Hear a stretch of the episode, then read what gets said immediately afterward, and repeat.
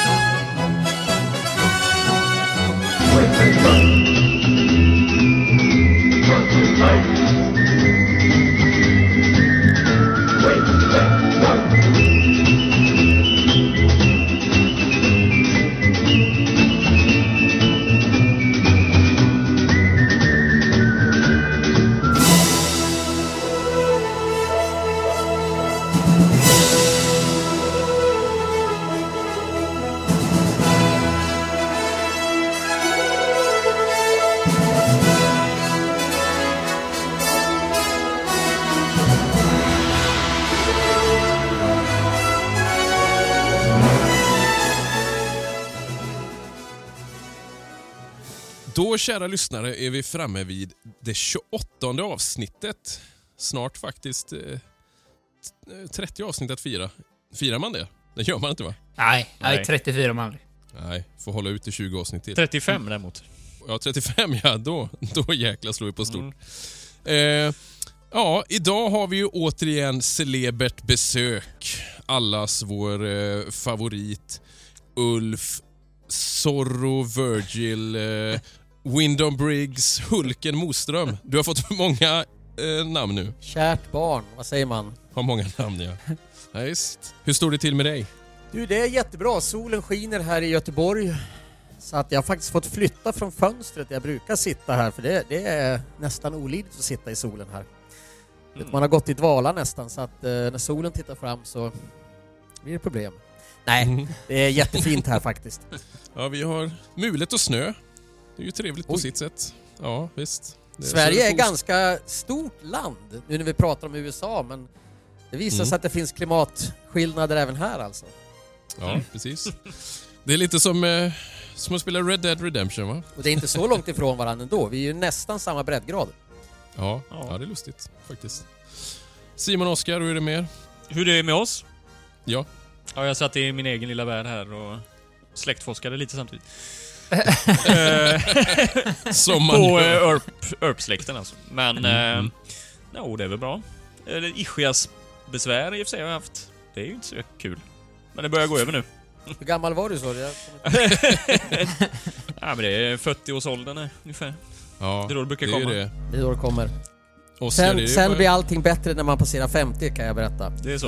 Då Jo, för då glömmer man ganska snabbt att man har problem. Om, om man passerar 50. Ja. Ja, precis. Men du, det kanske inte är något positivt att man börjar glömma grejer. Ja, det kan vara det. Oskar, Nej, men- det är, det är bra. härligt. Hur har det varit? Har det varit mycket västern för er nu den senaste tiden? Det är ju det här fortfarande dödperioden mer eller mindre, men vad säger ni? Mm.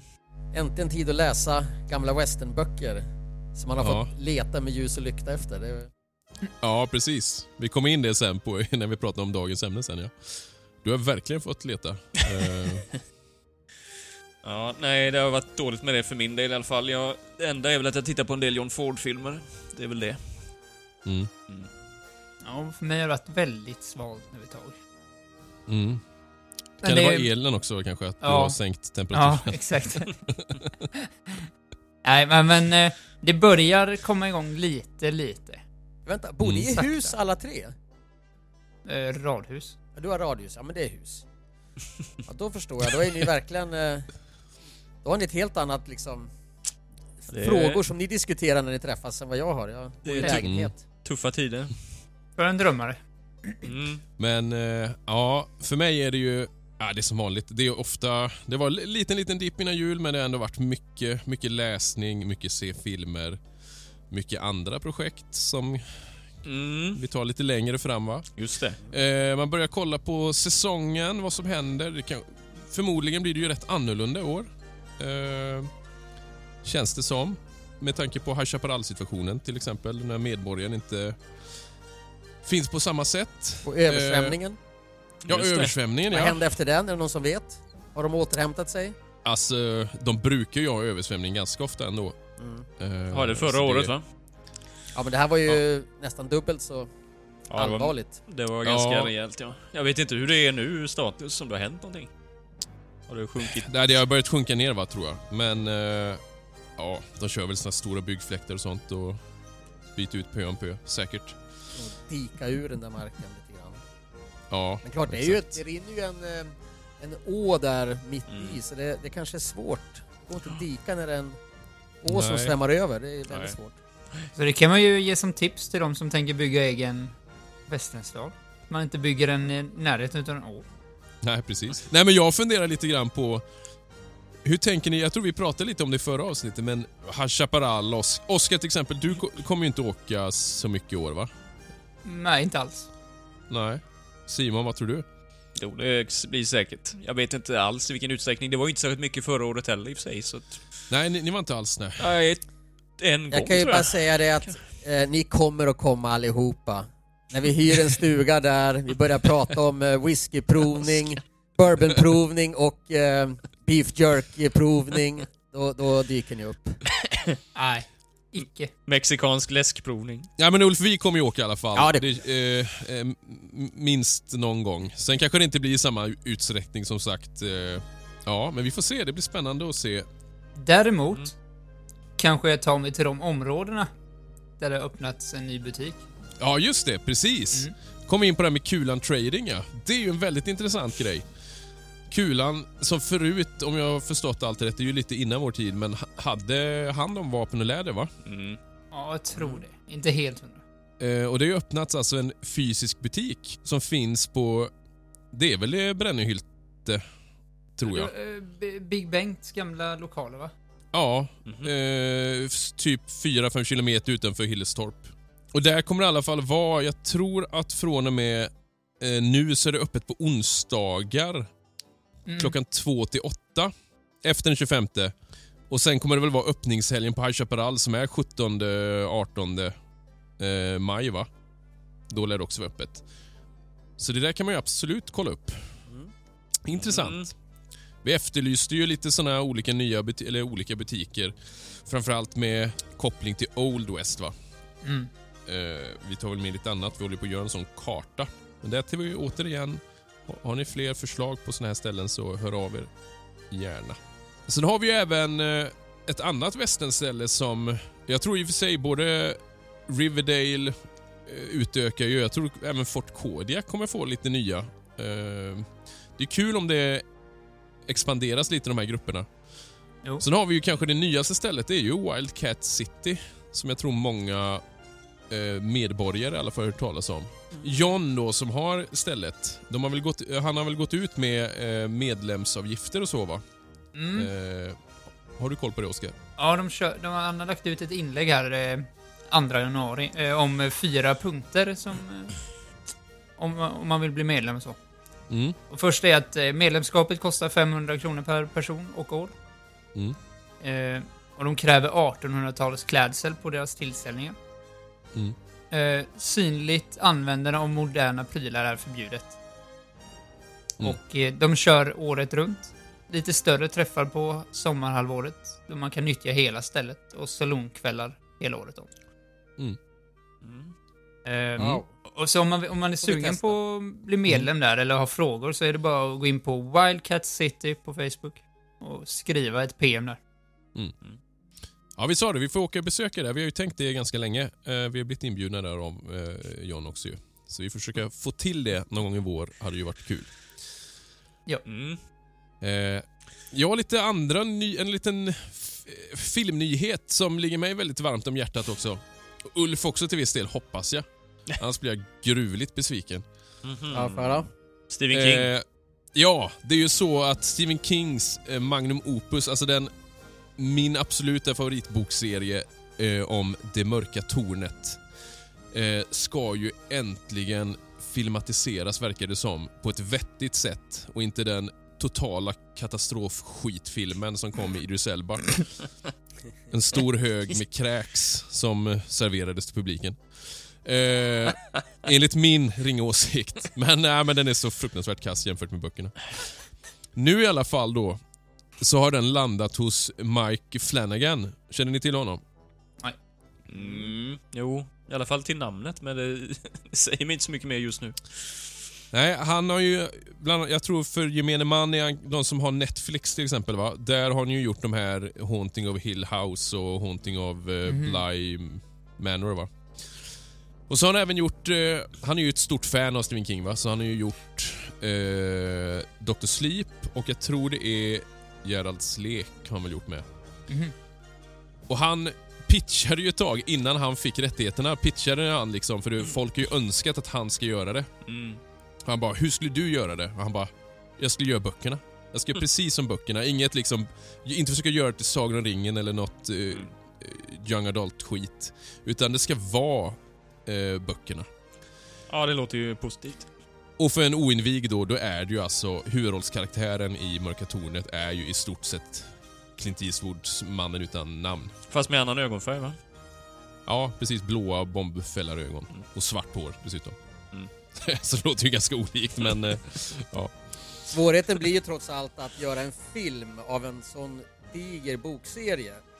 Ja, men det blir ju en serie pratar om. Jaha, Det är ju det. Så för typ fem säsonger och tre... Oh. Eller två filmer eller något sånt där har de pratat om. Fem säsonger? Ja. Ja, det är ju något helt annat.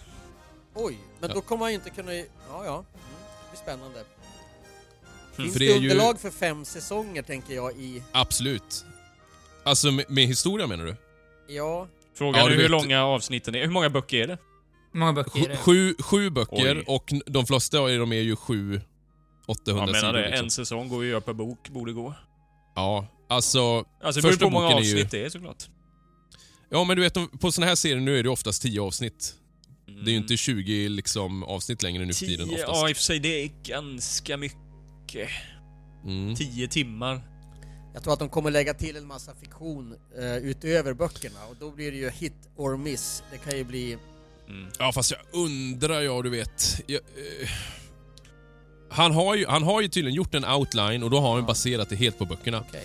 Eh, men vi ska se. Det, Ja. det kan ju vara så att det här blir skit. Och då kommer jag ju bli så fruktansvärt... Jag kommer ju aldrig varit så besviken. Mm. För nu, nu, nu finns alla förutsättningar för att det här ska bli bra. Nej men ett hett tips om man gillar liksom western, eh, fantasy, science fiction och skräck och vill se det i en blandning. Mm. Eh, vill man eh, läsa mer traditionell western, jag skulle säga bok 1 och delar av bok 4 och bok 5 är väl de som är mest klassisk western liksom. Mm. Ja, en liten rolig grej i alla fall. Mm. Ska vi då gå in kanske på dagens ämne? You tell him I'm coming! And hell's coming with me, you hear?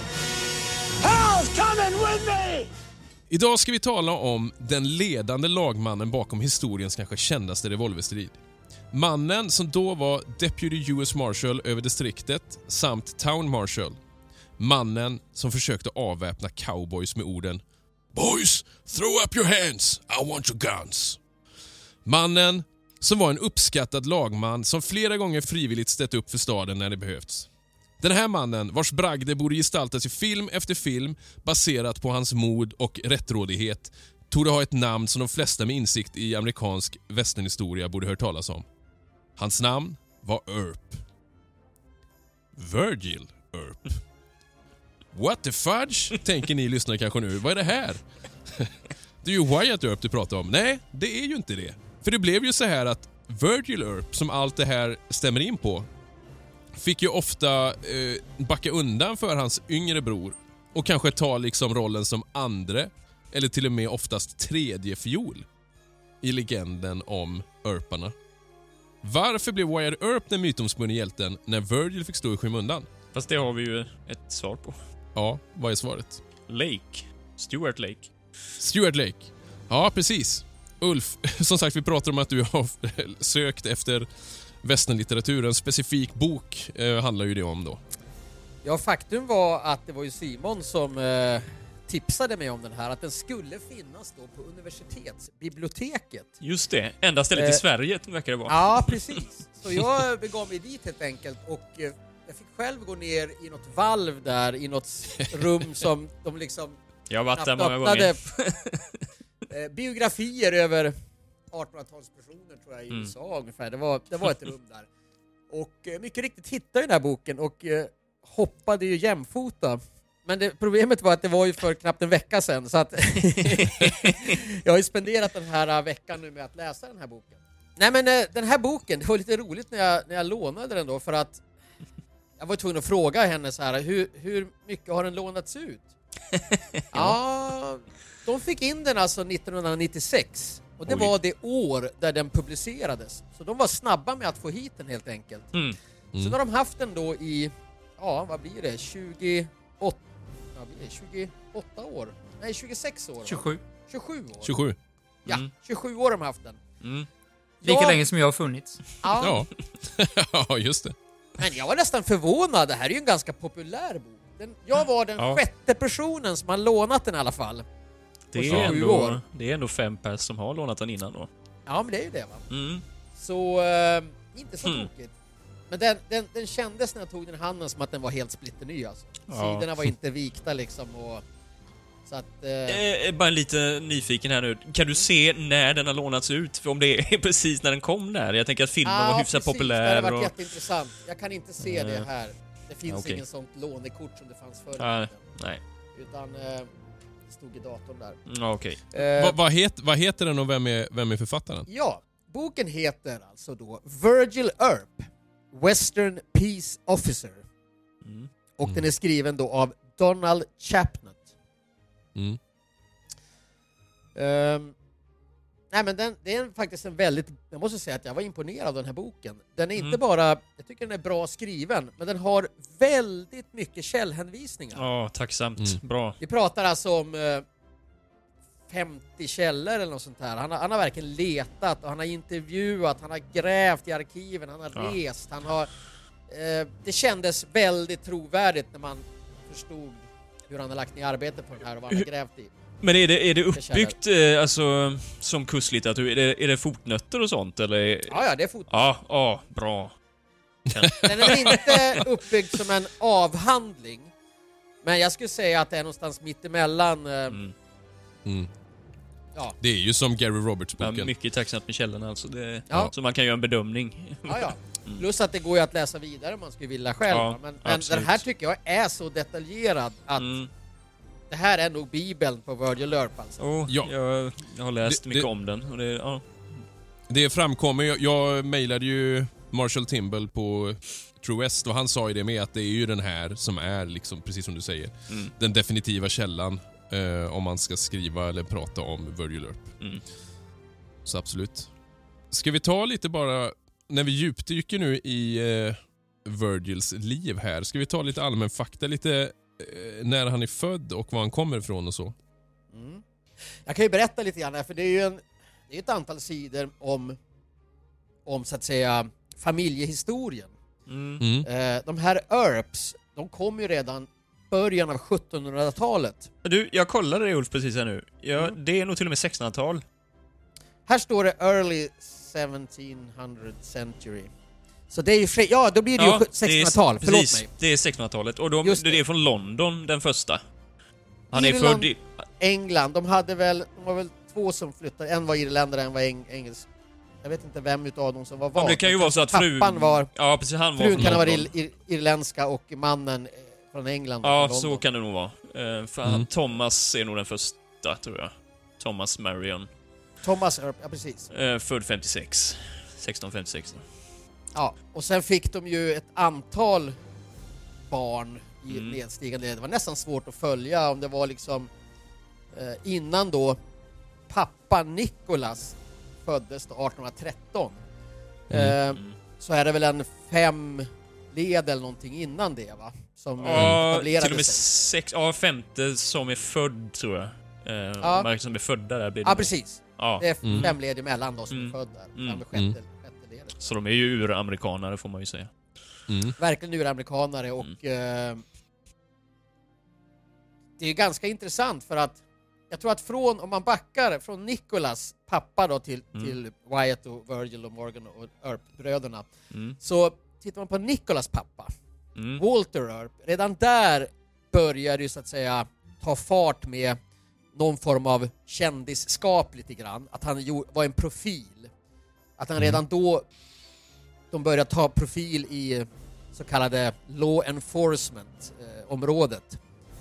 Nu, nu är man så inkörd på engelska termer så att det är svårt Ja, att hitta jo. svenska ord. Va? Mm.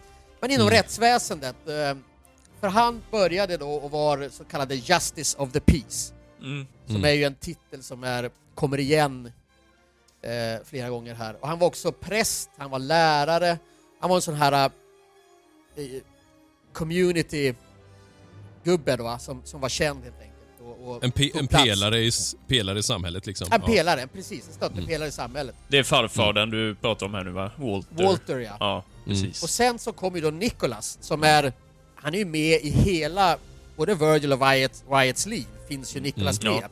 Som en sorts eh, mentor, förebild, eh, ledsagarperson. Mm. Mm. Som inte har fått så mycket egentligen credit historiskt men visar sig vara en otroligt stabil stöttepelare i samhället. Mm. Konstant under ett långt, långt liv då. Mm. Han levde ju, han blev väl 100 år nästan. Ja, 94 eller något sånt där. 94 precis. år, ja. Ni- 1907 dog han. Eh, Men då fick ju Nicholas då fick ju barn eh, med en kvinna, men gifte om sig sen med en eh, Virginia Ann Coxey. Mm. Och det var ju deras barn då som blev så att säga the Earp Fighting Brothers, Herbs. the Ja. Fighting Earp. Mm. Precis. Mm. Det är några döttrar med också i spelet som man inte har, som finns med också lite i periferin här. Men Mm, just det. det är det- väl de här med, det var James kom ju först då, Mm. kallas också Mm. Jim. Mm, precis. Men han hade faktiskt efternamnet Cooksey i början. Jaså? Ja, Jaha. Det Sen hette ju så- Walter också ju. Tror jag. ja precis. Walter Sen Cooksey, så... eh, ja, förekommer bara namnet Earp. Jag vet inte hur det där gick men... Jaha, men vad Men intressant. är inte Men- Cooksey ett andra namn då? Jo men du, det har du nog rätt Jag i! tror det. Jag tror det är som ett andra namn. Ja, Alla har det har ju... du rätt i. Det är så det Mm, Det är ett andra namn. Men det är ju Precis. alltså mammans Ja, efternamn. Precis, jag tror Har det de har som blivit så. andra namn. Ja. Du har helt rätt. Det, Ah. det är ett En del har ju också namn. väldigt konstiga andra namn. Det har du rätt i. Ja. är det. Men sa du inte att Walter, alltså farfan hette Cooksey? Ja, som ett andra namn ja. Som ett Ja, andra men då är det ju namn. lustigt om... Då är det ju märkligt att Nicholas fru heter Cooksey. Ja. Ja, eller så är det släkt på något sätt. Det kan ju vara så. Inavel! Ja, men det skulle jag inte bli Ja. förvånad om att det faktiskt är, Nej. inte inavel, Ja. men det är en del sådana anförluster. Kusin kan på nog något vara. sätt. Ja, eller Ja, det kan nog vara. ja Men intressant. Virgil Mm. var i alla fall andre sonen då Mm, och föddes ju 1843. mm. Två år efter James. Kan jag bara nämna det, det finns ju en äldre halvbror med i första giftet. Ja. Så att han är ju egentligen tredje Newton, sonen. ja. Ja, Newton, precis. Newton. Ja. Mm. Han, men han var aldrig med bland de här Fighting Earps, utan han är ju Nej, den tidigare generationen då. Precis. Han dök upp ibland dock i, i, i vissa sammanhang. Ja, för jag har för mig att just, just uh, Virgil och han företog väl någon resa, det läste jag någonstans. Var fasen Mm. läste jag det? Det kanske du har bättre koll på. Det var någonting där. Ja, de reste ju enormt mycket. Jag, jag Ja. måste säga att det här är en av de saker som slår en att om man ska sätta en profil på vad det är för typ av människor så är det här nästan nomadfolk. Ja, Alltså, de reser vagabonder. ju Ja, precis. vartannat, var tredje år så är Ja. de på resande fot. Och ofta då stora familjer.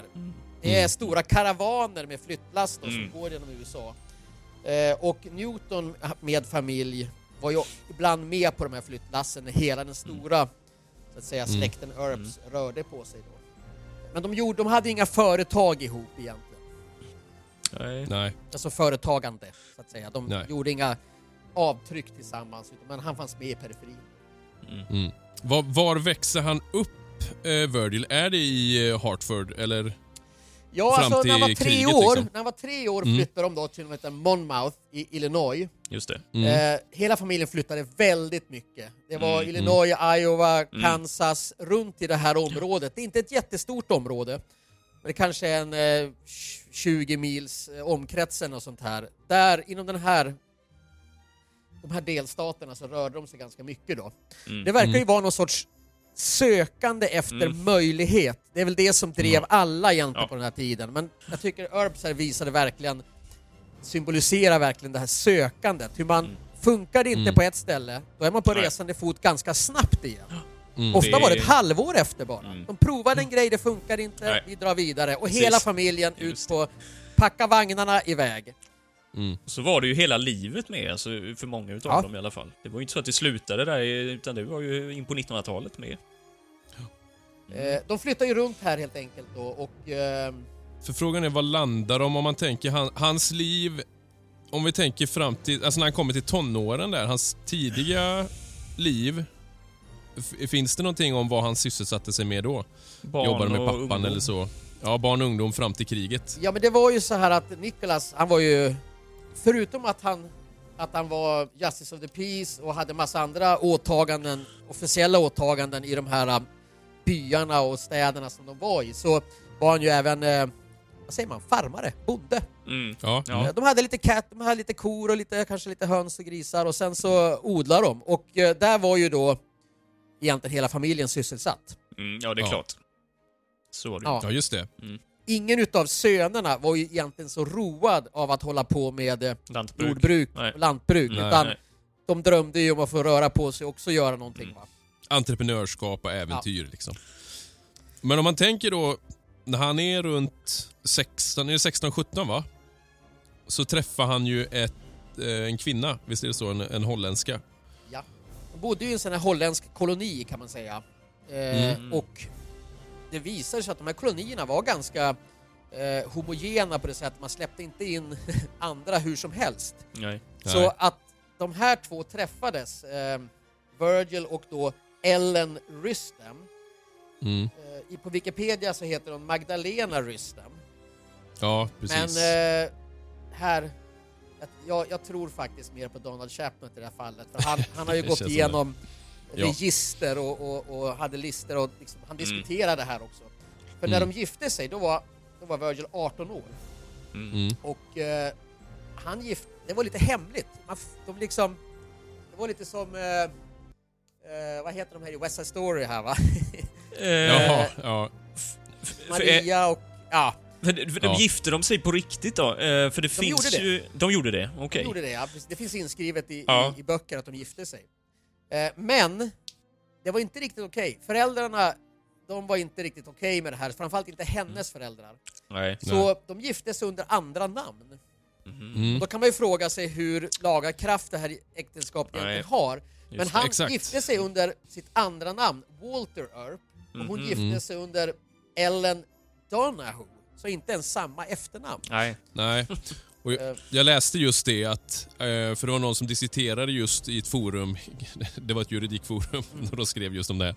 Och då sa de det att det där är ju inte lagligt, så de, det, det kan inte klassas som att de var gifta egentligen. För det är väldigt vanligt, i Wyatts fall så är ju samtliga hans fyra fruar eh, så kallade common law wives. Så det är ju egentligen samboförhållande. De var ju alltså inte gifta i juridisk mening egentligen. Nej, men här var det Ja, ju ett, jo, eh, alltså en vigsel, eller hur? Ja, det verkar var ju... jag skulle till och med tro att eventuellt pappa Nicholas deg dem, för han hade ju Justice of the Peace. Eh, han Just det. Rätt, vigselrätt. Just det. Eh, Mm. Så det är inte omöjligt. Mm. Men eh, de fick ju i alla fall en dotter ett år senare, som heter Nellie Jane. Mm. Och nu är vi inne i 1862 då. Mm. Det som är lite, jag måste säga ändå en liten smolk i Virgils annars, ja men nästan så här äh, felfritt respektabla liv. Mm. Man kan ju Mm. kalla att, okej han har gjort grejer, men här så, han drog ju helt enkelt. Han fick väl kalla fötter och panik, för jag tror inte att det här togs inte emot så bra i eh, de här kretsarna nu då, Nej. de holländska kretsarna i alla fall. Det kan Och man hur förstå. som helst så, han hoppade gränsen helt enkelt och tog värvning i Union Army. Mm. Ja, jag bara tänkte, där får man ju också lite intressant information om utseende och sånt, som jag som är lite fixerad av just det här med längd och, och fenotyper Ja, och vi- sånt. Precis, inskrivningen i eh, armén ja. Då står det ju då att han var blond, eh, blåögd. Eh, Och där står det ju, längden varierar lite. Det som är gemensamt med alla urparna är ju att de generellt sett är ganska långa. Och för den här, helt klart över medellängd. Han var ju i alla fall, enligt den inskrivningen så var han väl 5 fot 11 tum då. Typ 1,78 1,78 ungefär. Ja, Ja, ungefär mm. sådär va. Och medan jag vet att i alla fall Wyatt beskrivs som 6 fot. eh, Det vill säga typ 1,83 då. Men de ligger ju och pendlar runt 1,80 där. Mm. Allihop. Men det, det är ju en intressant grej där. Dels, dels det här nu med utseendet. För man tänker porträtteringen av Earps, för alla de här tre Fighting Earps var ju blonda, blåögda Mm. Sen är det och ju, liksom ljus hy. blonda är ju slasktratt lite grann. Jag menar, det, det är ju variationer. De var nog antagligen inte platinablonda, det ser man ju på foton att Nej, de inte är. men de var ju väl, absolut inte ja, svarthåriga i alla fall. eller liknande. Nej, nej, nej. Men, men en annan grej också då Ulf, det här med eh, barnet. Mm. För det här är ju från den boken, så det får man ju ta som en eh, pålitlig källa. Men på, i vissa källor så står det ju att... Alltså då verkar det som att han inte var medveten om att barnet hade fötts, Virgil, när han drog ut i kriget. Ja, det står inte här i alla fall, utan... eh, Nej. Och det är väl... Skulle det vara så att han faktiskt var medveten och drog så är det en liten smolk, tänker jag lite grann. Ja, Det är inte snyggt gjort va? Nej. Nej. Eh, för att hon var uppenbarligen inte... Eh, det var inte liksom överenskommet att nu splittar vi oss här. Nej. Nej. Eh, men när han var, bort, han var borta tre år i det här kriget Mm. då, va? Mm. Under den tiden så ville ju i alla fall Ellens föräldrar att, att de skulle splittras då, så att Mm. de kokade ihop en liten lögn där att han dog i kriget. Ja, det hör jag Och de fick till ja. och med med sig, som det verkar då, Nicholas då, Virgils pappa på det här, att han, Mm. han liksom bejakade det att jo liksom, men han ja, har ja. nog dött här, det är lika bra att ni bryter. Mm. Så att de drog ju då, Ellen och dottern, Mm. Jane, eh, till eh, ja, Oregon först va? Kansas och sen Oregon och så drog de upp till Washington State där och då gifte hon om Mm. sig. Mm. Så sen har man inte hört talas om henne eller barnet förrän egentligen i, mot slutet av Virgils liv. Ja. Mhm. Också väldigt intressant grej. Ja, precis. Vi knyt, knyter ju an till det sen då. Ja, visst. Labif, you get crossways of me and you'll think a thousand of brick have fell on you.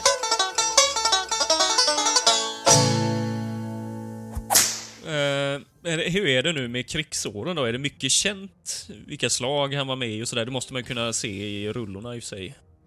Ja, det som står är att han, han, eh, han var ansvarig för så kallade siege guns and batteries, alltså kanoner och Mm. artilleripjäser. Mm. Men att han också blev väldigt duktig då på fire, alltså vanliga gevär och revolver. eh, Revolver då va. Mm. Eh, men det är inte så att han utmärkte sig på något speciellt Nej. sätt sådär, utan han, han gjorde sin tjänst. Brodern James då, som var två år äldre, var ju också med här.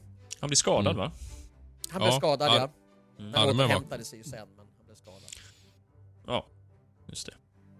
Jag fick för mig att James fick att han blev eh, förlamad i ena Ja, armen att han det, med. ja, att det är någonting. Att han har lite men efter det där sen va? Också fått för Ja, mig det det. inte så? Han blev, ju, han blev ju riktigt skadad, men som du säger återhämtad. Men jag för mig att, att det blev att armen blev obrukbar. Han är ju aldrig någon utav Också. egentligen heller the fighting herbs. Utan han håller sig ju... Nej. Obrukbar eh, var ingenting de tog upp här i alla Nej, fall. det är inte För säkert. han, men, han, eh, eh, då hade de nog, tänkte jag, i och med att Virgils arm blev obrukbar så borde Ja, de jag ha nämnt det. att även hans var det under Ja, hela jo. tiden, så jag tror inte att den var obrukbar. nej, Nej, säkert inte. Men han hade Han kanske var ju men aktiv, till viss del. Ja. ja. Jag tänker att han aldrig var med i liksom fighterna så att säga. Sen. Nej. Han var ju inte intresserad av, av det här egentligen. Han ville ju spela och dricka och köra gambling och saloons. Bordell och... Ja, Mm. precis.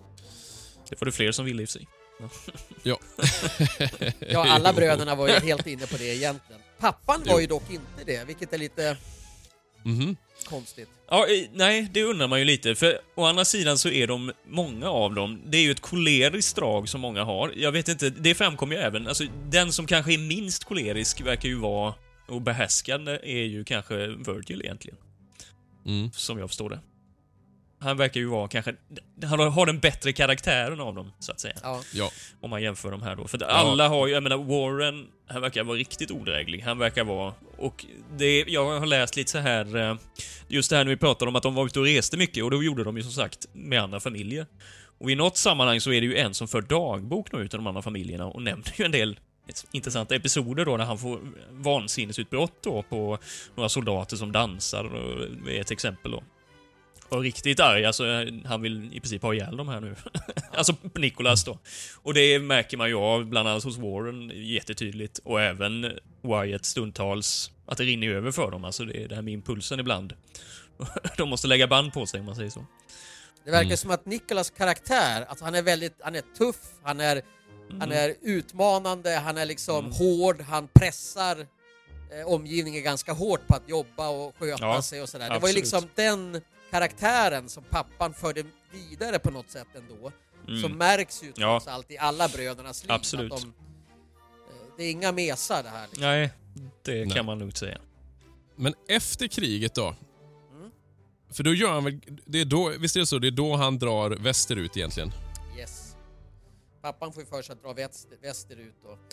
Mm. ehm, och de, det här är ganska intressant. Redan här, det finns ju några yrkeskategorier som man ser går igen Mm. hos Mm. Earpsen. Va? Mm. Det här att, jo, att jobba med rättsväsendet på olika sätt, det har de från pappan. Men Mm. pappan Mm. var ju även en så kallad stagecoach driver. Mm. Han jobbade med att, alltså det, det märker man, för han ledde den här diligensen på 40 vagnar. Eh, Det var 150 stycken människor som flyttade i en stor härva och han ledde den här och var ganska hård. Det tog sju månader att ta sig igenom de här olika landskapen. De mötte indianer och massor med problem och, och regn, regnstormar och ökenhetta och, Mm. och han liksom ledde dem med fast hand och med en otrolig liksom disciplin och kunskap Mm. genom allt det här.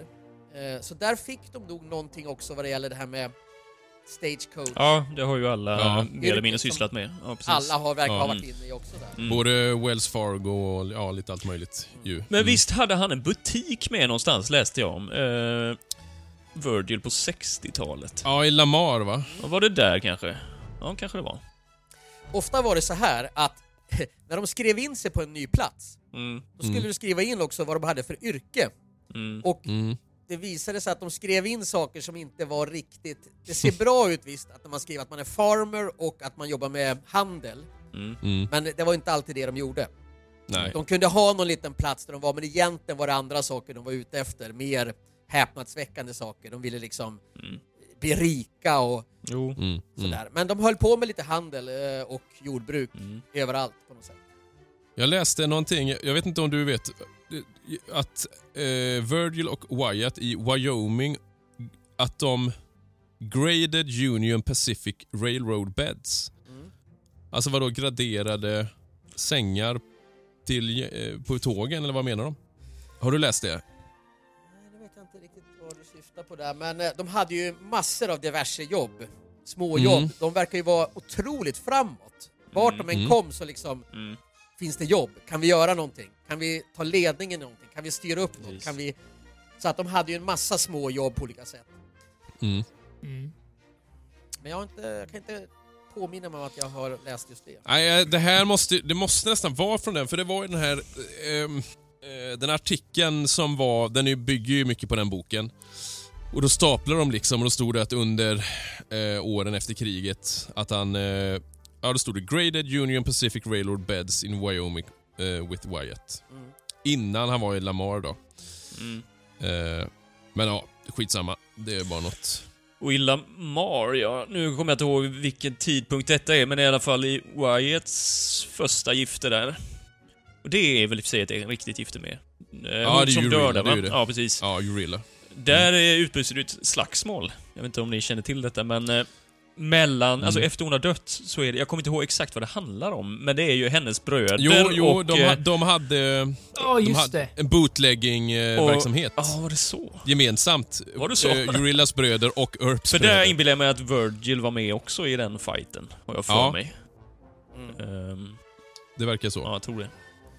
Vad är vi kring för årtal nu ungefär? Ja, vilket år ja, kan... kan det vara? Tidigt 70-tal Ja, det, det kan nog vara Ah, okej. 70-tal. Ja, fast det är frågan alltså. Det är ju när Eh, Nicolas är... tidigt 70-tal är det ju. Ja, men då Ja. är det precis i början, alltså 70 någonting sånt där va? För Det är att, när eh, Nicolas är Justice of the Peace Så då har vi och... hoppat fram en Ja, ja, 6-7 år här. eh. Ja, jo det, det... det, det här är ganska intressant. De här, de här åren när de Mm. åkte, de, de tog ju fart mot San Bernardino då, Mm, som är en stad Mm. strax innan man kommer till Los Angeles just det. eh, i Kalifornien då.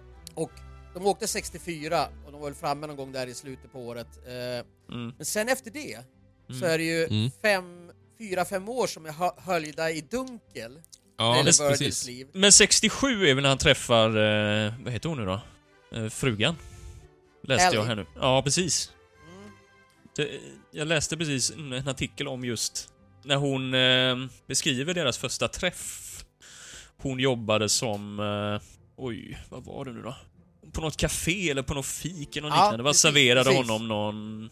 Gulf eller liknande. Ja. Och det här var ju när han var på genomresa. Eh, Ja. Han var ju stagecoach driver. Men det, det är liksom, vart bodde han egentligen? Han verkar ha varit på flera olika platser. Eh, en ganska kul sak för oss som har sett filmen Wyatt Earp. Mm.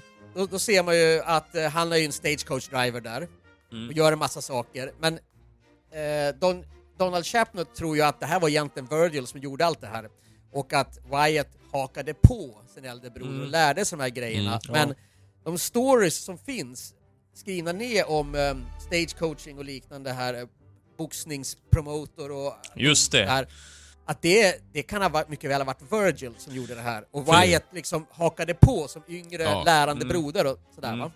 Ja, Som när han sen berätta, återberättade sin story så tog han på Mm. sig lite... så tar. Ja. Mm. att, där gjorde han, men förmodligen var det hans bror som visade vägen. Sen är ju frågan hur Ja. mycket han berättade, men jag läste återigen det här nu när Stuart Lake senare beskriver hur intervjuerna gick till med Wyatt. Wyatt. Alltså han är ju jättefåordig och jätte... Han, han liksom konstaterar han besitter jättemycket kunskap. Han vet ju väldigt mycket fakta om de här historierna som är intressanta. Men han kan liksom inte formulera det riktigt utan han får verkligen dra ur honom information hela tiden då.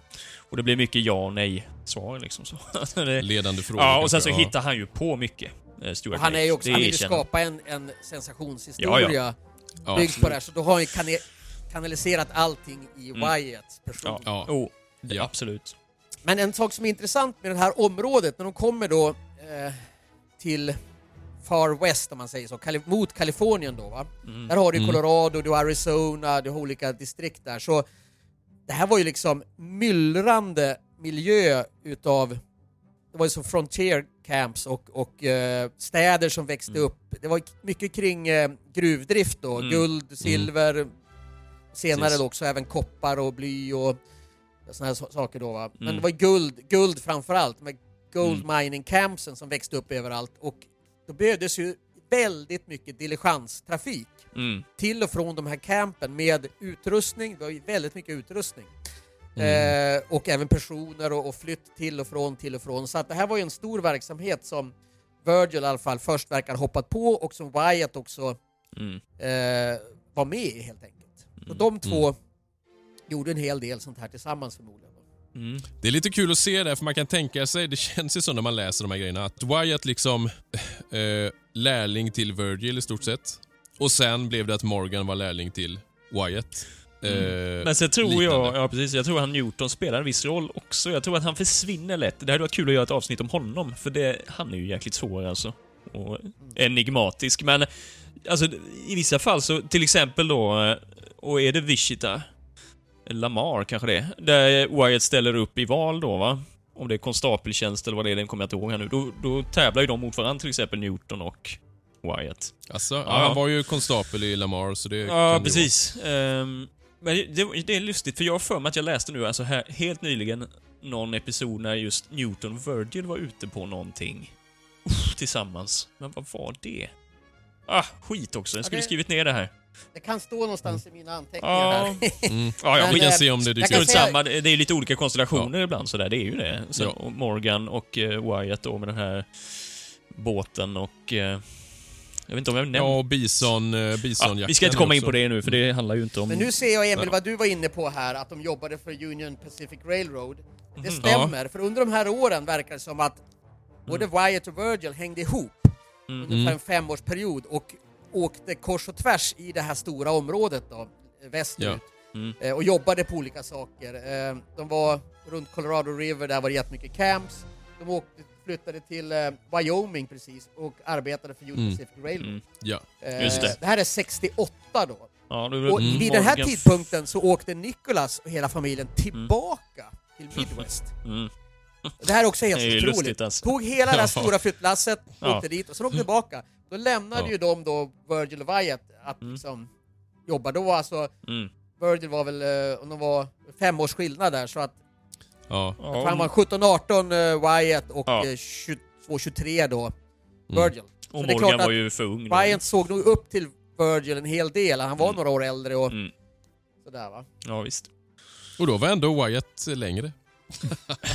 Nej, det var inte så kul. Ja, men det är ju så i verkligheten också va? Ja, precis. ja, precis. Hur lång är Visst du? Simon? 1,80, 1,81 ungefär. Jag, jag måste ju Ja. ha lite, jag måste ha inlägg i skorna Nej. för att kunna matcha, matcha det här, men det... det Vi kan, en liten sidnot där då till er som lyssnar. Vi kör ju liksom eh, lite reenactment. Vi har ju kört att vi ska ha en roll vad vi väl nämnt det förut. Simon, eh, Wyatt, jag, Doc, Oscar, Morgan och Ulf Virgil då. Och bortsett från att vi är inte helt säkra. Vi har för oss att vi har läst att Morgan var längst. Men då stämmer det ganska exakt med vår längd. Mm. Ju. Det är lite kul. En parentes. Mm.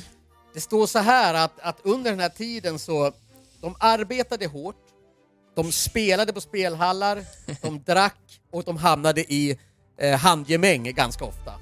Mm. Så att eh, de utmärkte Nej, men, sig eh, på något sätt, men de sammansvetsades ju också Ja, på ett väldigt, klart. väldigt speciellt sätt. Mm. Vet, Ja. Bli lämnade att bygga upp ett liv här i, Mm. väst, i väst med... Ja, det är, det är imponerande.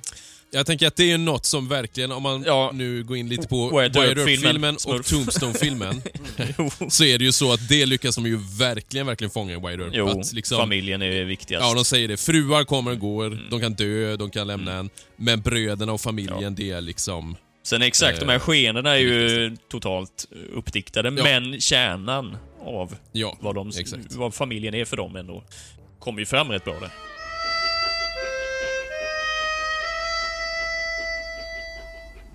You uh, interested in fashions, harmonica?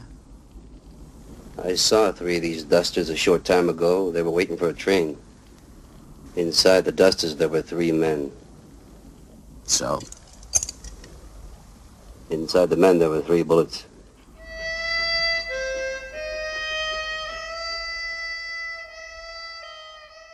Jag kan läsa några saker bara som har sagts då om Virgils karaktär. Mm. Ja, Intressant. Eh, alltså redan här, om vi tar att Wyatt är 20 och Virgil 25 då. Mm. Så re, redan då så var ju Virgil en så kallad Civil War veteran. Mm. mm, Han var, nu tar jag lite engelska begrepp här för de passar oftast bättre än de svenska. Men han var tall, experienced, farmhand, well-traveled stage driver. Mm. Han var alltid eh, smiling, pleasant, rough frontiersman, keen sense of humor, afraid of nothing, eager to help and a very good company. mm. Och en annan sak som har kommit till de här, de här bröderna nu då, man tänker deras sammansvetsade natur. De gjorde väldigt mycket practical jokes hela tiden. Vart de än kom så höll de på med practical jokes. Oj, vad Eh, kul. ja, det är lite kul. Tänker på oss också, det är Ja, lite Ja, fan, det har inte jag hört Men något du om Ulf, de här, de här orden som du läste upp nu, eller beskrivningen. Alltså är det någon slags sammanställning, eller är det ett vittnesmål som... eh, Men det var olika vittnesmål.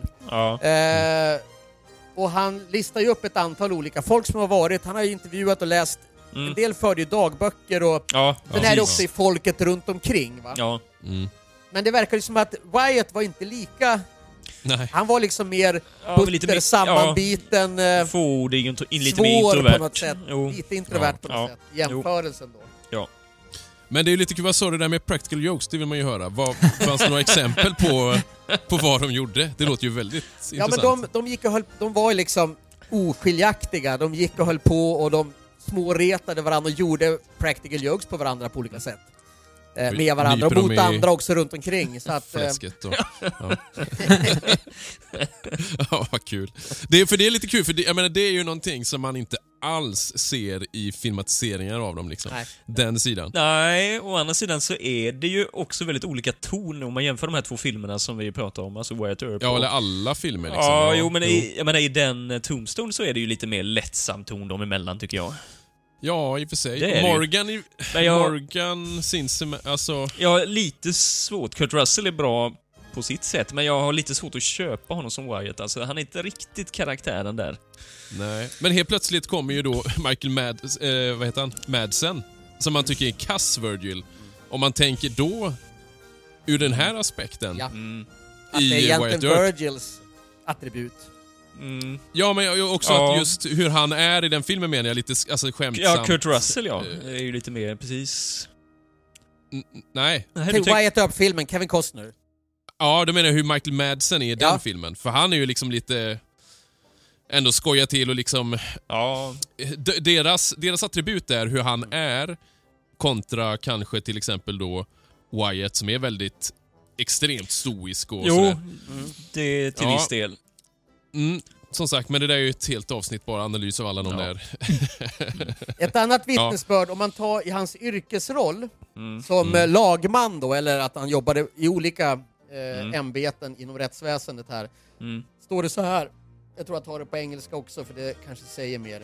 He often persuaded with logic and friendliness, but if necessary not averse to cracking skulls and shooting firearms.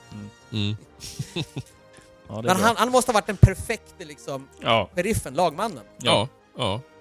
det låter ju Jag onekligen läste så. också det att, man, att de tyckte att han alltid var som sagt vänlig men bestämd. Eh, och ofta gärna då som Wyatt också, buffaloa. Ja. Hellre än att Men det, använda... de dragen, är- jag tror Wyatt också räknas som en bra lagman, utifrån de, de artiklarna som finns, alltså samtida Ja, artiklar absolut. med. Absolut. absolut. Så att det, Absolut. Som just lagman. ja, exakt. Tveklöst. Ja.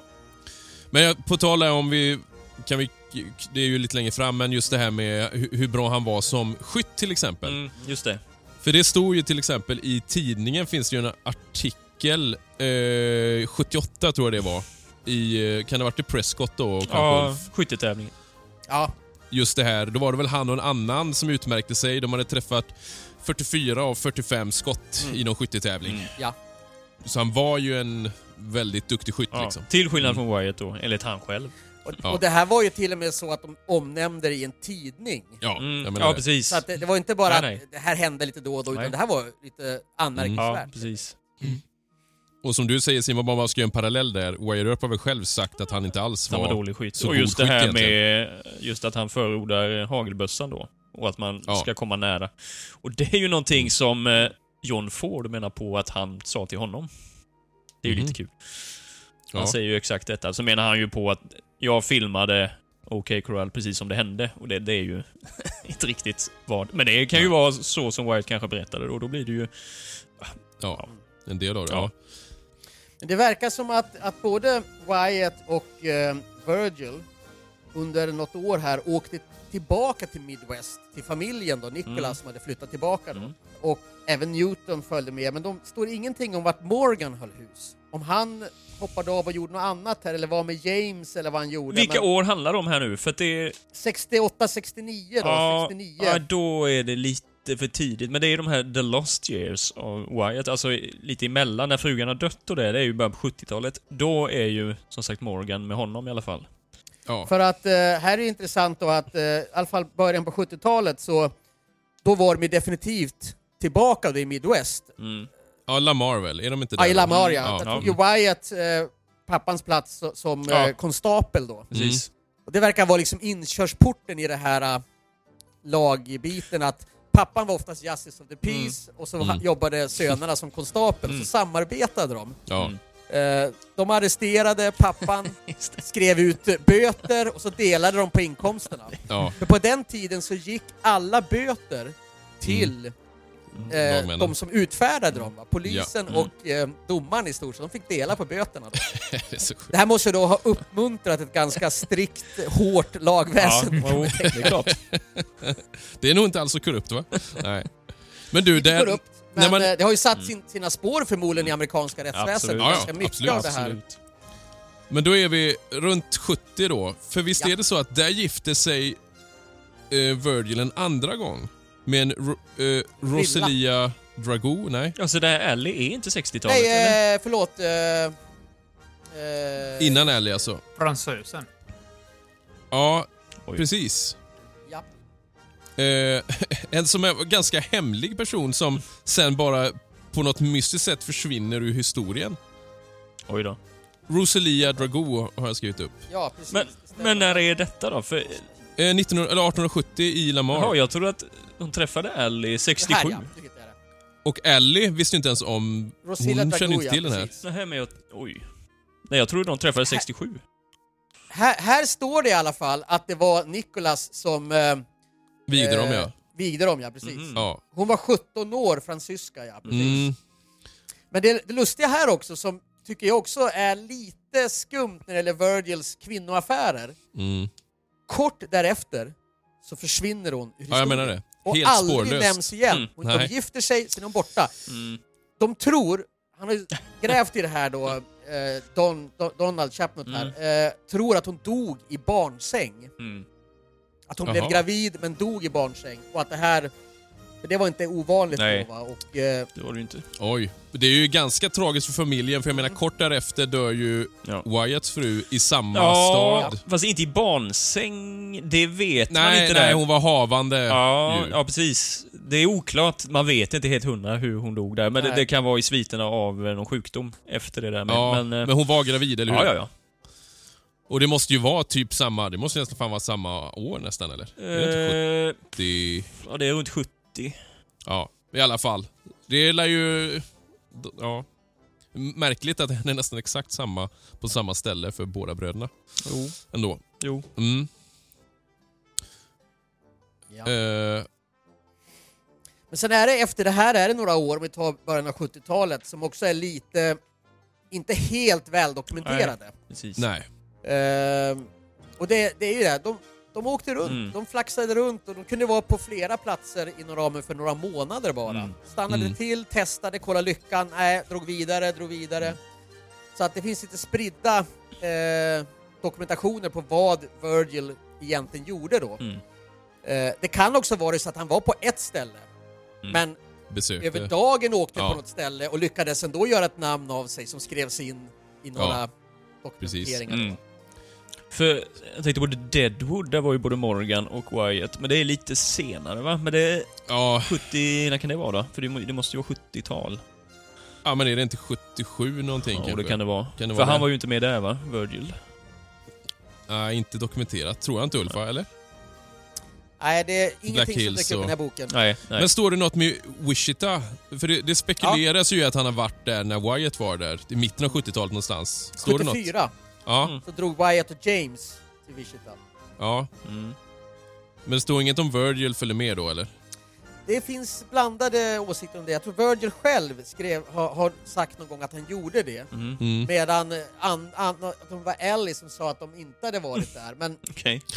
ja, det, är- det är lite osäkert. Eh, Ja. Jag kommer inte ihåg vem som sa vad, men Nej. om det var tvärtom. Nej. Ja, det är ju inte helt otroligt i alla fall ju. Men Wichita var ju ett sorts center för boskapsdrift. Ja, exakt. Och de drog ju järnväg där och det Mm. var ju väldigt då, det blev ett ganska boomande, boomandes by eller stad helt enkelt. Mm. Och då drogs ju, jag menar James drogs till det här kortspelandet och Mm. bartending som Mm. det heter då va. Mm. Eh, Och Wyatt jobbade faktiskt som polisman där. Mm. Mm. Precis. I alla fall under ett eller två år. Men det, han blev utkickad för att han slogs. Ja, det blir slagsmål där ju. Det var i samband med valet, tror jag. Ja, för Eh, han ville väl ha med sina bröder? Ja, har, ja, precis. Det var någonting där vi har nämnt i något avsnitt, just det här ju. Mm. Eh, ja, det blir slagsmål där i alla fall. I samband med valet, vet jag. Ja. Men Virgil har i alla fall sagt i någon story att han var lagman i Wichita. Mhm. Jag tror att han hälsade Jaha, på okej. där Mm. under en kortare period så blev han väl eh, deputiserad Ja, eller säkert. liknande då Säkert. Ja. för att hjälpa till med grejer. Mm. Då måste ju det vara första gången han bär bricka, eller hur? Det ska vara första gången i så fall ja. Ja. Mm. För sen, nästa gång då, då är det väl, vad sa du, var det 74? Då måste det vara 76, 77 i Dodge City va? Ja det, ja, det här var mellan 74 och 76. Ja, När Wyatt var i Wichita i alla fall Mm. och var lagman, eller polisman. för då är det ju Dodge sen, eventuellt Sen var det då. Dodge City 76 ja. Mm. Ja, att han eh, blev... Och det var väl samma sak, visst var han vice där? Alltså att det var Wyatt eller Bat som... eh, Ja, någon av dem tror man var deputerade honom eventuellt, va? Ja, just det. Det står bara att han var... Det här är också så intressant med alla de här titlarna. Mm. Mm. Jag har faktiskt inte läst någonstans, för ni sa ju att han är Town Marshal. eh, det, det var ett begrepp, alltså jag tänker på Tombstone, Town Marshal, men i alla skrifter här i den här boken så, så skriver han City Marshal. Ja, Eh, det är nog samma... Mm. Det är nog Precis. bara ett annat sätt. Alltså, jag... jag statssheriff helt enkelt. Men här, det står i alla fall att han var en så kallad Peace Officer bara. Mm. Vilken titel han hade, om man var polisman eller om man var Ja, Night. Watchman eller om man var Deputy. Ja, det står inte här i Dodge City vad han exakt hade för titel då. Wyatt. Nej, för visst var han, visst var han det just? En nattvaktare vid till, något tillfälle med, va? Ja... Det läste jag också någonstans. Oh, vad var det? Ja, Virgil var nattvaktare, precis. Mm. Men det var ju sen... Eh, Det kanske... senare. Ja, Han kom till Prescott. Ja, ja, det kanske är Prescott. Ja, just Ja, det. ja, Arizona. just det. Där var det. Där börjar ju egentligen den riktiga karriären Ja. för Virgil. Mm, Ja. precis. Innan det så var det liksom kringstrykande, testa alla möjliga Mm. grejer och... Mm. Men visst, de, de, de hade sina... Det var mycket stage coaching Mm. och en del polisjobb eh, jobb då helt Mm. Mm. Hold on a minute. Wait a minute. Calm down and listen to me. Nobody's saying you can't own a gun. Nobody's even saying you can't carry a gun. All we're saying is you can't carry a gun in town.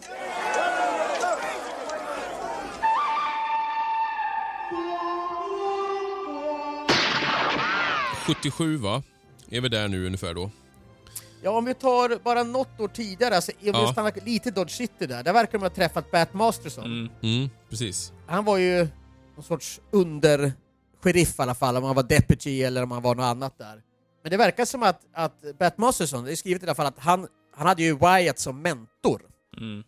Mm. Och Idol nästan. Idol ja. som. Så förmodligen har ju Wyatt ändå gjort sig ett namn Ja, ja. som polis eller deputy eller liknande i Mm. Dodge och att Precis. Bat kom efter det och fick lära upp sig Mm. under Ja. hans Jo, vingar på jo, sätt. men han är ju några år yngre med han för mig va?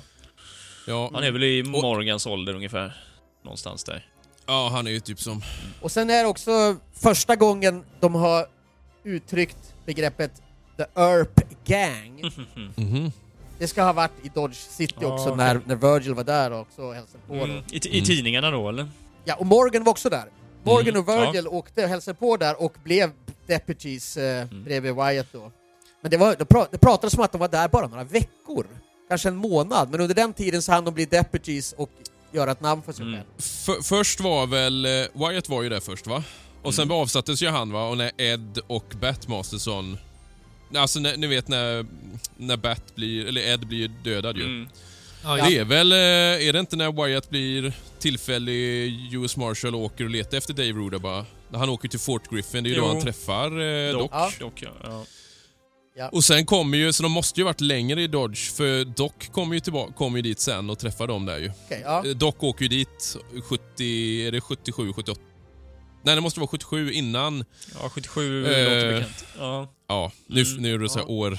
ja jo. Fastna vet, säger man 77, de kan ha bott på tre, fyra olika Ja, ställen jo, under 77. Jo, men det är ju Visst det. det. Eh, och just 77 verkar de ha brutit upp från eh, Dodge. De, har varit, de åkte till Sterling i Kansas och sen till Arizona Prescott då, Ja. under det här året. Mm. Så Och det, är ju, det är ju intressant med, för där är det väl så egentligen. 77 är ju som en vändpunkt någonstans. Där, där går ju den här förgreningen som leder till Tombstone på något sätt. Eller hur? Alltså Ja. då åker ju Nicholas och Newton och Warren och vad heter äh, systern? Ehm, Adelia va? Kalifornien. De Ja, åker ju igen. till... San Bernardino. Ja. Ja, precis. Men då väljer Virgil Newton att stanna i Prescott va? Visst är det så? Ja. Vad gjorde han där då? Ja, det är en ganska intressant historia för att de verkar liksom ha hoppat av den här, ja, de åkte fram och tillbaks, men när det här stora vagnslasset, det tog nästan det tog ett och ett halvt år Mm. från det att Nicholas åkte iväg ifrån, eh, eh, alltså första gången då, mot, mot väst, Mm. till att de faktiskt kom dit.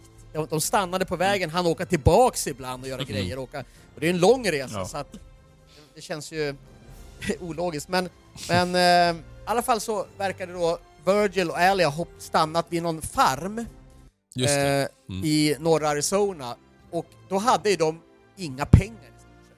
För när de stannade där och pratade med de här så fattade de tycke för Virgil och Ali och erbjöd honom jobb som brevbärare. Mm. Just det. Just det. det här är intressant. Under en kort period hade han jobb som Ja. brevbärare och det är det som har fastnat i Wikipedia till exempel, att yrke brevbärare. Men han hade i alla fall ett officiellt yrke som brevbärare och eh, att vara brevbärare var ju också att vara stagecoach driver egentligen. Mm. Mm. Du, du körde ju den här brevvagnen Ja. som var väldigt viktig Mm. då. va? Eh, och då fick han jobba där från den här farmen och bo där. Ellie jobbade med hushållet och tog hand om deras barn. Mm. Så, eh, och han åkte då från det här, det var ju... Vänta, vad sa du nu? Ja, barn. Hade de barn då? Nej, in, inte Virgil och Ellie, Nej, men de de, som som Ja, bodde då. Ja, ja. Just. ja okej. De hade barn. Ja, Just det. ja. Så Ellie blev liksom eh, Barn, nanny liksom. nanny, ja, Mm, precis. mm. Och lagade mat och tog hand om det här. De var väldigt omtyckta av dem. Mm. Mm. Men de var ganska fattiga, de hade inga pengar så de var mer eller mindre, de tog det här jobbet för att De var tvungna. Ja, de fick erbjudandet och hoppade på det helt enkelt. Mm. Lämnade då den här stora vagnen då. Mm. Mm. Eh, men här var de i alla fall i tre år. Mm. Och eh, även Newton och hans fru stannade till i det här området då. Mm. Mm. Och sen så flyttade de runt, runt den här stan Prescott som var någon sorts blomstrande liten stad här i Arizona. Så flyttade de på olika ställen runt Prescott bodde de. Och bland Mm. annat efter ett tag så flyttade de in i en eh, övergiven eh, S- Sågverk va? sov, Ja, sågverk. just det. Mm, Just, just det. Och eh, det här var precis virke. bredvid då Newton och de. Flyttade in där och liksom rustade upp det där och Just han, eh, Virgil drev det här sågverket Mm. som en extra Ja. business vid sidan om. På en karta på den, från den tiden så står det då Earps Sawmill. Ja, Det är kul. kul faktiskt. Med ganska stor text där, Ja, så ja. att den verkar ha haft något, Har vi en liten, varit viktig ändå i liksom kommuniteten på Ja, något visst. sätt. en liten parentes där är ju att vi har ju också ett sågverk Japp. bredvid vårt hus. Min frus eh, familjs. Visst. Är det en tillfällighet? Ja, eller är det... Men eh, en, en rolig grej där då med, för som sagt det här med sågverket är väl 78, men 77 i oktober, då händer väl, om du får rätta mig om jag fel nu, är det inte då han är med om sin första kända revolverstrid egentligen? Som liksom sätter hans namn på kartan just när det gäller det. Ja, Som skrivs som i tidningen. Precis, precis. Eh, det hade ju hänt, det var ju någon galning som hade varit inne och viftat med pistol i Prescott och eh, en person då kände igen den här som en mördare från en annan stad. Han hade skjutit Mm. en sheriff och hade då liksom utfärdade då en, en eh, ja, Wanted. wanted-grej på honom. Mm. Så eh, Prescotts eh, town eller city marshal då Mm. satte ihop ett posse Mm. Där eh, Virgil då blev deputy helt Mm. enkelt. Och de drog iväg då efter den här mannen när han flydde stan. Mm. Virgil sprang till fots Mm, visst. just det. Men Mm. han, han hann ikapp de här och liksom, de hade någon sorts eh, shootout då med de här eh, polismännen på ena sidan och de här ba- eh, banditerna då, det var den här mördaren och en kompanjon Mm. till honom på en bit bort. Och Mm. Virgil på något sätt åkte in mittemellan här och tog en sån crossfire och Mm. Sköt ner de här två. Mm. Han, han har i alla fall fått credit Ja. för att ha varit hjälten i det här Precis. i det Mm. här äventyret då. Så sen fick han ju efter det då eh, ett antal även jobb som deputy i olika posses och Mm. liknande i Prescott. Mm. För det är ju ingenting, det stod ju i tidningen detta har jag för mig va? Ja. Så Ja. det är ju inget som är någon jäkla sä- hörsägen så, utan det är ju, som det är dokumenterat, samtida dokumentation. Mm. Så han jobbade lite som night watchman i Mm. Prescott och det. tillfälliga deputiseringar av Mm. olika posten helt enkelt. Mm. Så där börjar ju hans karriär egentligen. Mm. Mm. Eh, på egen hand i alla fall, Mm. inom eh, lagväsendet. helt enkelt. Mm. Och det var ju här han gjorde som sagt den här 70-tävlingen. Mm. Yes. Det finns att läsa i The Arizona En- Enterprise. Mm. Men det är ganska intressant, för det, om vi går in på det här med lagväsende lite grann. Det, Mm. Nu har ju ni haft ett, ett avsnitt om det här som verkligen tål att lyssnas på, riktigt bra ingående. Men, men bara om man ska, för att vi kommer ju slänga oss med en del ord här. Mm. Mm. Om man tar hierarkin inom det här lagväsendet, Mm. om man tar polisväsendet, om man får kalla det så då, på ett svenskt uttryck. Mm. För det finns ju även domare och Ja, andra Mm.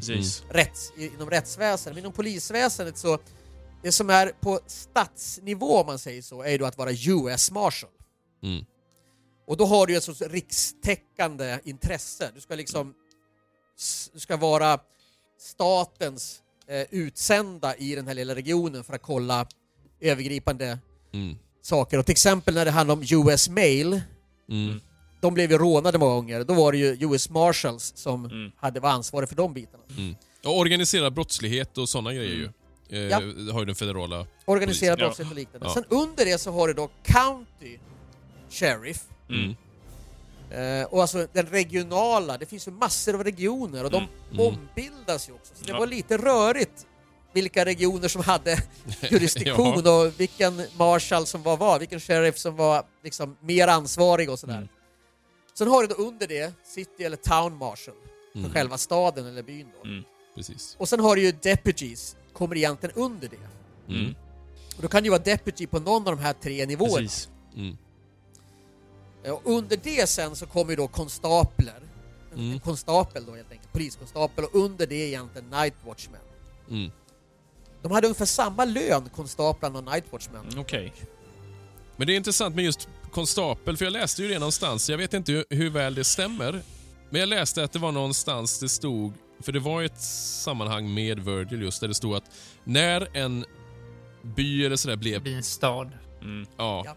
att det var då man inte längre använde begreppen marshal och så vidare, utan då var det chief, eh, alltså för fan Sheriff. det där ordet, chief of police. Ja. Ja men det var igår fick jag någon jävla eh, spel i hjärnan på det ordet. Nej, precis. Men att, eh, att han var liksom, då var han ju polischef istället för... Ja. Eh, så frågan är om det är så att man har slängt med att det här är en tid när det är en övergångsfas. Så att man använder begreppen marshal fast det egentligen är polischef. Jag vet inte. Nej, precis, för jag är inte heller... Jag är också lite lurat på det där med just konstapel, ja. Ja, Begreppsförvirring där, lätt att... eh, För jag menar, har du konstaplar i eh, Tombstone till exempel? Fanns det verkligen det?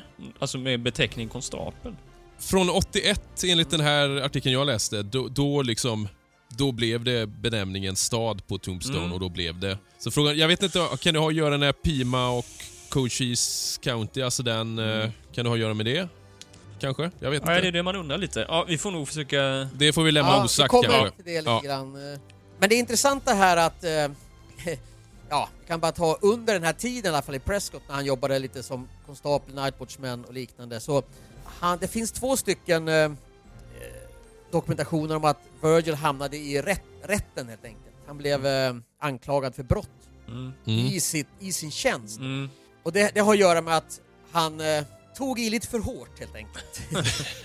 eh, antingen så eh, var han för våldsam eller så till exempel konfiskerade han lite för mycket av vissa typer av byten och liknande. Då, va? Okej. Men det visade sig att det här gjorde nästan alla på den här tiden. Det var svårt att veta vart gränserna gick för själva yrkets ramar, så att det var inget konstigt. Han fick inget dåligt rykte på det här, utan det, det var så här på den tiden. Mm. Men det kommer ju en person här i Virgils liv, eller i alla Earps liv, som dyker upp i Prescott nu, som kommer bli en nemesis Aha. för hela Earp-klanen. Och framförallt Virgil, men även Wyatt senare. Vet du vem det är? I Prescott? Ja, han, han, här, han härjade kan man säga runt omkring Prescott. Han, han höll på med lite mining, alltså gruvdrift, eh, guldletning och sådär. Han var en businessman, han var en politician. Han var också sheriff in the Jaha, county. är det Bihan då? Ja, Behan.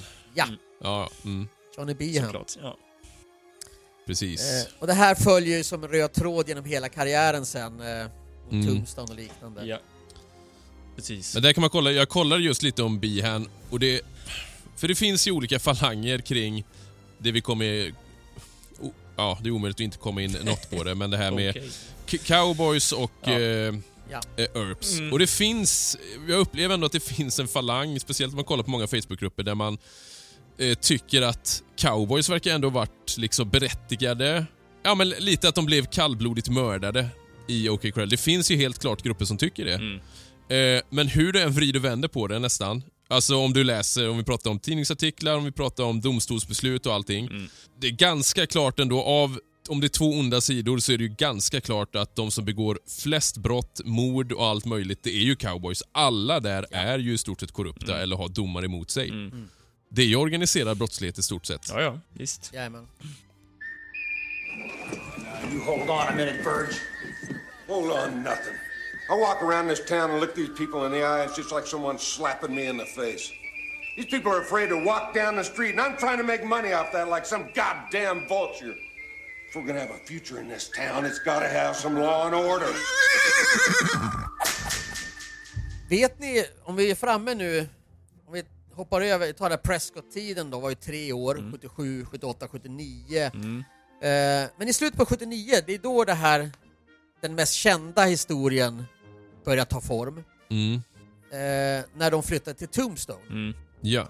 Och det var ju då Wyatt, Virgil och James då, Mm. som flyttade, de flyttade tillsammans. Både Wyatt och James kom med varsina vagnar med sina familjer och flyttlass helt enkelt. Och sen flyttade de tillsammans. De åkte Mm. tillsammans in i Tombstone. Men vet ni vem som kom på idén att dra till Tombstone? Virgil skulle jag tro.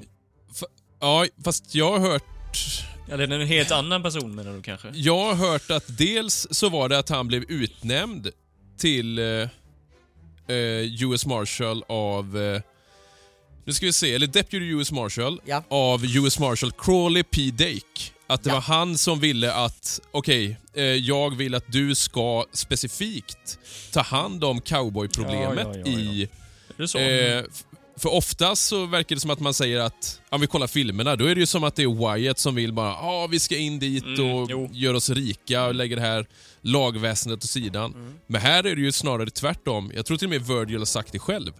Att i en tidningsartikel var att, han, att jag blev ombedd att ta hand om cowboys. Ja. Det, det är det här som här skiljer sig lite i historien, man vet inte exakt. Nej. Men det här, den här utnämningen var ju en... Men frågan är om det var en drivande kraft eller om Virgil jobbade på att få den här utnämningen Ja. för att det redan fanns en plan att dra till Tombstone. ja, nej, Och visst. när den planen etablerades för eh, US Marshal Dake så utnämnde han honom till Deputy för att, Ja. ta hand om, för att vara hans man där. Mm. Precis. Men det finns två stridande viljor här kan man säga om vem som var först. Why, Virgil hävdade själv att det var han som hörde av sig till Wyatt och säga att här, inte långt ifrån där jag nu bor, så är den här nya boom, boomstaden då va. Mm. Eh, där det, det finns pengar att tjäna, det kommer att explodera där och här kan vi tjäna pengar på att köra stagecoach, öppna saloon och eh, även hitta sådana här mining claims som mutar in det här så vi drar dit. Men Ally hävdar då i en senare intervju att hon menar att det var Wyatt som fick eh, Virgil igång i de här tankarna. Mm. För han hade nämligen skrivit ett brev Mhm. till, det finns ett brev då där Wyatt då skriver till Virgil att han vill få med Jim och Virgil att dra till Tombstone, den nya staden som har etablerats. Sen vet man inte hur diskussionerna, de hade ju kontakt på Ja, olika ja, sätt, jo. vem som först initierade det här, men låt säga 50-50 här kanske i alla fall, men Wyatt var definitivt Ja, okej. med Ja. på det på något sätt Ja. i Absolut. planen att etablera den här planen. Men inte Morgan, fy fan. Nej, Morgan fanns inte, han eh, nämns inte ens här, han Nej, kommer lite senare jävla taskigt. Morgan och Doc hängde ju Ja, precis. under den här tiden. Mm. Eh, och de kom ju ganska tillsammans kort tid efter hit då, när de fattade att hit ska vi dra nu va. Ja. Mm. De, för de hängde ju mycket i Prescott och i Dodge i alla fall. Verkar det som att eh, Morgan och Doc har eh, haft umgänge, det låter ju dumt men... men jag tänker en annan grej bara innan vi kommer in i Tombstone. En viktig person också som eh, ehm, eh, Virgil lär känna i Prescott är ju eh, Arizona Territorial Secretary John J. Gosper. Mm. Han blir han ju nära vän med och det kommer ju bli en Ja. viktig grej sen framöver. Ja. Så kan jag viktigt ha det i... Yes, yes. Det är ganska Ja. intressant med alla dessa persongalleri. Den här, egentligen skulle man behövt göra en jättestor tidslinje med personer. Ja, ja, det, är, det är ganska komplicerat Ja. hur det här hänger ihop. Jo. Det är därför det är bra att dela upp det på flera avsnitt med bröderna. Tänker jag. Ja, Mm. det eh, men det står i alla fall så här under den här tiden, alltså menar, när liksom Virgil och Wyatt bestämdes för att dra dit, Mm. Jim hakade på, James hakade på, så var det en clannish solidarity among them, står det. Mm. Eh, så fort Ellie hade skrivit det, att så fort de träffades så blev det liksom en tystnad, en hemlighetsmakeri, de delade, men de var helt överens om vad de skulle göra för någonting. Mm. Hemliga blickar och lite... Ja, det var liksom ett Mm. starkt brödraskap med en stark, eh, ett blodsband liksom. Mm. Fint. Ja, roligt det. Eh, en, ja, har du läst det här då? En, en rolig grej när de åker till Tombstone. Eh, just med eh, vagnarna då. Ja. Så jag läst att eh, det var en diligens som rusade förbi Virgils vagn, skrapade den och skadade en av hans hästar. Och enligt en källa då så ska Virgil sen, när han hunnit, hunnit ifatt diligensen vid nästa station, spöat skiten ur föraren, alltså verkligen pulveriserat honom. För att, och det var någon som skrev då att han tolererade verkligen inte dåligt beteende överhuvudtaget, utan man skulle bete sig annars så var risken stor att man åkte på stryk. Precis, det stod det att Virgil vände sig om och ser att de har prejat ner Wyatts vagn och eh, James vagn nästan i diket. Oj. Mhm. Så han, men Virgil flyttar inte på sig. Nej, Utan då är han- det ju det. han- Då är det, ju det ja. Han börjar ropa liksom att eh, jag är en eh, US Marshal, jag har liksom viktiga, eh, ja, Mm. förande här. Ni måste, jag har rätt att vara på den här vägen, men han kör bara förbi ändå. ja. Då skrapar han till honom och han blir vansinnig då va. Mm. Och åkte ju, alltså buffaloade honom. Mm. Det är att man slår då gevär, eller Kolven. pistolkolven i fram på pannan helt enkelt. Så att han rasar ner i backen. Fullt livsfarligt egentligen. Ja. Verkligen. Det är ju lite hans och eh, Wyatts trademark ändå. Mm. Undvika Buffalo. skjutvapen. Ja, alltså. Och skjuta, Nej, skjuta nej. med dem. Det är att de är snåla med Ja, sportkulorna. så kan det är det. Ja. Men när de kommer fram i alla fall i slutet då, i slutet på 79 där, Mm. eh, tar väl en månad eller någonting verkar det som. Ja, någonstans, några veckor i alla fall tar det att ta sig dit. Mm. finns också lite, det är några dagar som de tvistar om när de kom. I Mm. vissa står det att det var, men man måste säga att det är någonstans mellan första och 9 december. Mm. För att det står att de lämnade ett visst datum och då, då skulle de aldrig hinna till den första. Men det står på andra ställ- ställen att den första så kom de fram dit. Men den 9 december, då finns det i alla fall dokumenterat att de mutade in ett antal silvergruvor, Ja, gruvor va? Mm. eller claims som det heter, Mm. lotter så att säga. Mm. Just det. Så på record så var de där den nionde åtminstone. Mm. Ja, jag läste det att de, satt, att de tillbringade väldigt mycket tid i salonerna. Eh, men att varken, eh, framförallt Wyatt och eh, Virgil och James, jag vet inte om han hade något salon så tidigt. Han hade kanske inte det överhuvudtaget i... Ja. Men att de var mycket i saloner, men att de inte drack så mycket. Inte särskilt. Nej. Utan att det var mest miljön och att det var spelet. Att det var det liksom som var i fokus. De drack nog, men de blev inga fyllbultar om vi säger så. Nej, de skämde nej, inte exakt. ur sig på grund av... Det är också för att de har jobbat. De har ju, en, en av huvudsakliga sysslorna som en polis, konstapel eller nightwatchman, det var ju att hantera fylla. Ja. Mm. Så att eh, de lärde sig väl få respekt för det på något sätt. där. Mm. Men en intressant sak här, Tombstone var ju känt för just silver. Mm. Att det var en enorm rikedom kring silvergruvorna. Men silver är ju en liten egen metall om man jämför med guld. Eh, alla de här guldgruvorna och guldcampsen som sattes upp, då kunde du, igen, du kunde ju liksom inmuta ett område i en eh, bäck eller en å eller någonting, en flod, eller på ett ställe och sen kunde du jobba där själv egentligen med ett antal personer med lite guldvaskarutrustning och sådär. Silver är ju helt annorlunda för guld fäller ut sig själv i såna här nuggets, små bitar eller flakes då va. Mm. Eh, flagor då och liknande. Eh, medan silver gör inte det. Och för att bryta silver måste du ha enorma utrustningar. Det är alltså gruvmaskiner och stora företag. Mhm. Så de mutade in ett antal ställen, men de kunde ju inte själv jobba med det här. Ah. Utan grejen var att de egentligen mutade in, började prospektera och sålde sina claims. Mhm. Det var så de tjänade pengar egentligen. De blev ju inga gruvarbetare Nej. egentligen på det sättet Nej. i Tombstone. Då. Nej. Det här med att de ganska tidigt mutade in eh, de här claimsen, silverlotterna, det, det de egentligen ville göra där, framförallt det de la tid på, det var ju något som de kallar för så här ground floor operations, alltså allt som rörde sig omkring Mm. de här silvergruvorna. Mm. Mm. Och då har i alla fall den här Donald Chapman skrivit att eh, Wyatt var den som drev på att de ska öppna en stage line, en stagecoach line då, alltså Mm. köra och frakta saker. Och det verkar de ha gjort. Mm. Eh, och Virgil var mer självklar att ta hand om eh, polisgrejen, så han, han började liksom söka sig in i, den, i det området. Han var ju också US Deputy Marshal Ja, redan. just det. Mm. Men att, att liksom eh, jobba med de sakerna aktivt då. Och James fokuserade mer på spelhallarna och eh, att sälja sprit helt enkelt i det här Mm. området då. Så att de här tre områdena egentligen, stage, coach och eh, eh, jobba med polisväsende och det. det. här med gambling och liquor. Det var liksom tre viktiga områden som en sån här stad, boomtown, Mm. Mm. hade omkring sig då för att fungera. Just det. Så att eh, de hade de här tre områdena som de på något sätt ganska snabbt kom in Och i. Morgan Mm. körde väl mycket stage också där va? Var det inte så? Kör de inte för Wells Fargo eller? Jo, Ja.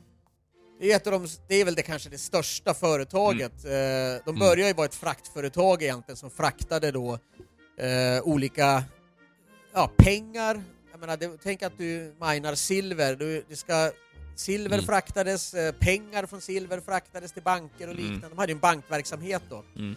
Men de transporterade även US Mail och sådana saker då. Så det behövdes ju både egentligen eh, förare och lo, lovmän, polismän, för att skydda den här, de här frakterna. Så att den här Wells Fargo-verksamheten var ganska central. Mm. Och de träffade också en person som de blev bekanta med här. Han Fred Doyle hette han va? Eh, Fred Dodge hette han. Fred Dodge ja. Oj, det... Som var en undercover agent för Wells Fargo i Tombstone. Mhm. Eh, Så de, de var ju verkligen liksom... De ville ju skydda sina frakter, så att han var en, en agent helt enkelt för Wells Fargo som skulle liksom då ta reda på hur kan vi... Ja. Så den här Fred Dodge var ju med och anställde bröderna i att Ah, köra och okej. skydda Wells Fargo-frakten enkelt. Mhm. Och han fanns med liksom under hela den här perioden som en viktig person då, Mm. Mm. som hjälpte dem på olika sätt. Och då fanns det ju även ett eget, eget intresse, tänker jag, i att sköta den frakten då. Känns det ju som. Ja. Det finns en rolig anekdot om det här, för att den här Fred Dodge, Mm. eh, han var spot, en spot-on lookalike till Morgan. Alltså, Jaha. Så hur de här träffades då, det finns en story om att Wyatt och Virgil var inne och spelade på någon spelhall och Fred Dodge kom in och direkt så bara stirrade Wyatt på, på Dodge för att han trodde ju såhär, vänta, är det Morgan som har kommit nu? oj. Va, är, är det, var som så här, han var så otroligt lik honom, så han gick fram och sa det att du, de blev kompisar direkt och Fred, Fred Dodge bodde visst hos Wyatt under en, under en tid. Eh, och sen kom Morgan också då precis och de blev väl polare då, Morgan och Fred Dodge. Om de kände varandra innan vet jag inte, men eh, de blev väldigt bra polare för de var så lika varandra. Folk tog miste på vem som var vem. Oj, ja, det har jag aldrig hört innan. Ja, det var kul. Vi körde så här sw- sw- swingers I, i hemlighet. Stackars Lou. Ja. Men vet ni vilket spel som var populärast då? Vad som James var liksom mästaren på? Han, Faro. ja, han dealade Faro va? Vet du vad han sa när det var några som var dumma och Nej. inte skötte sig? Faro flyg!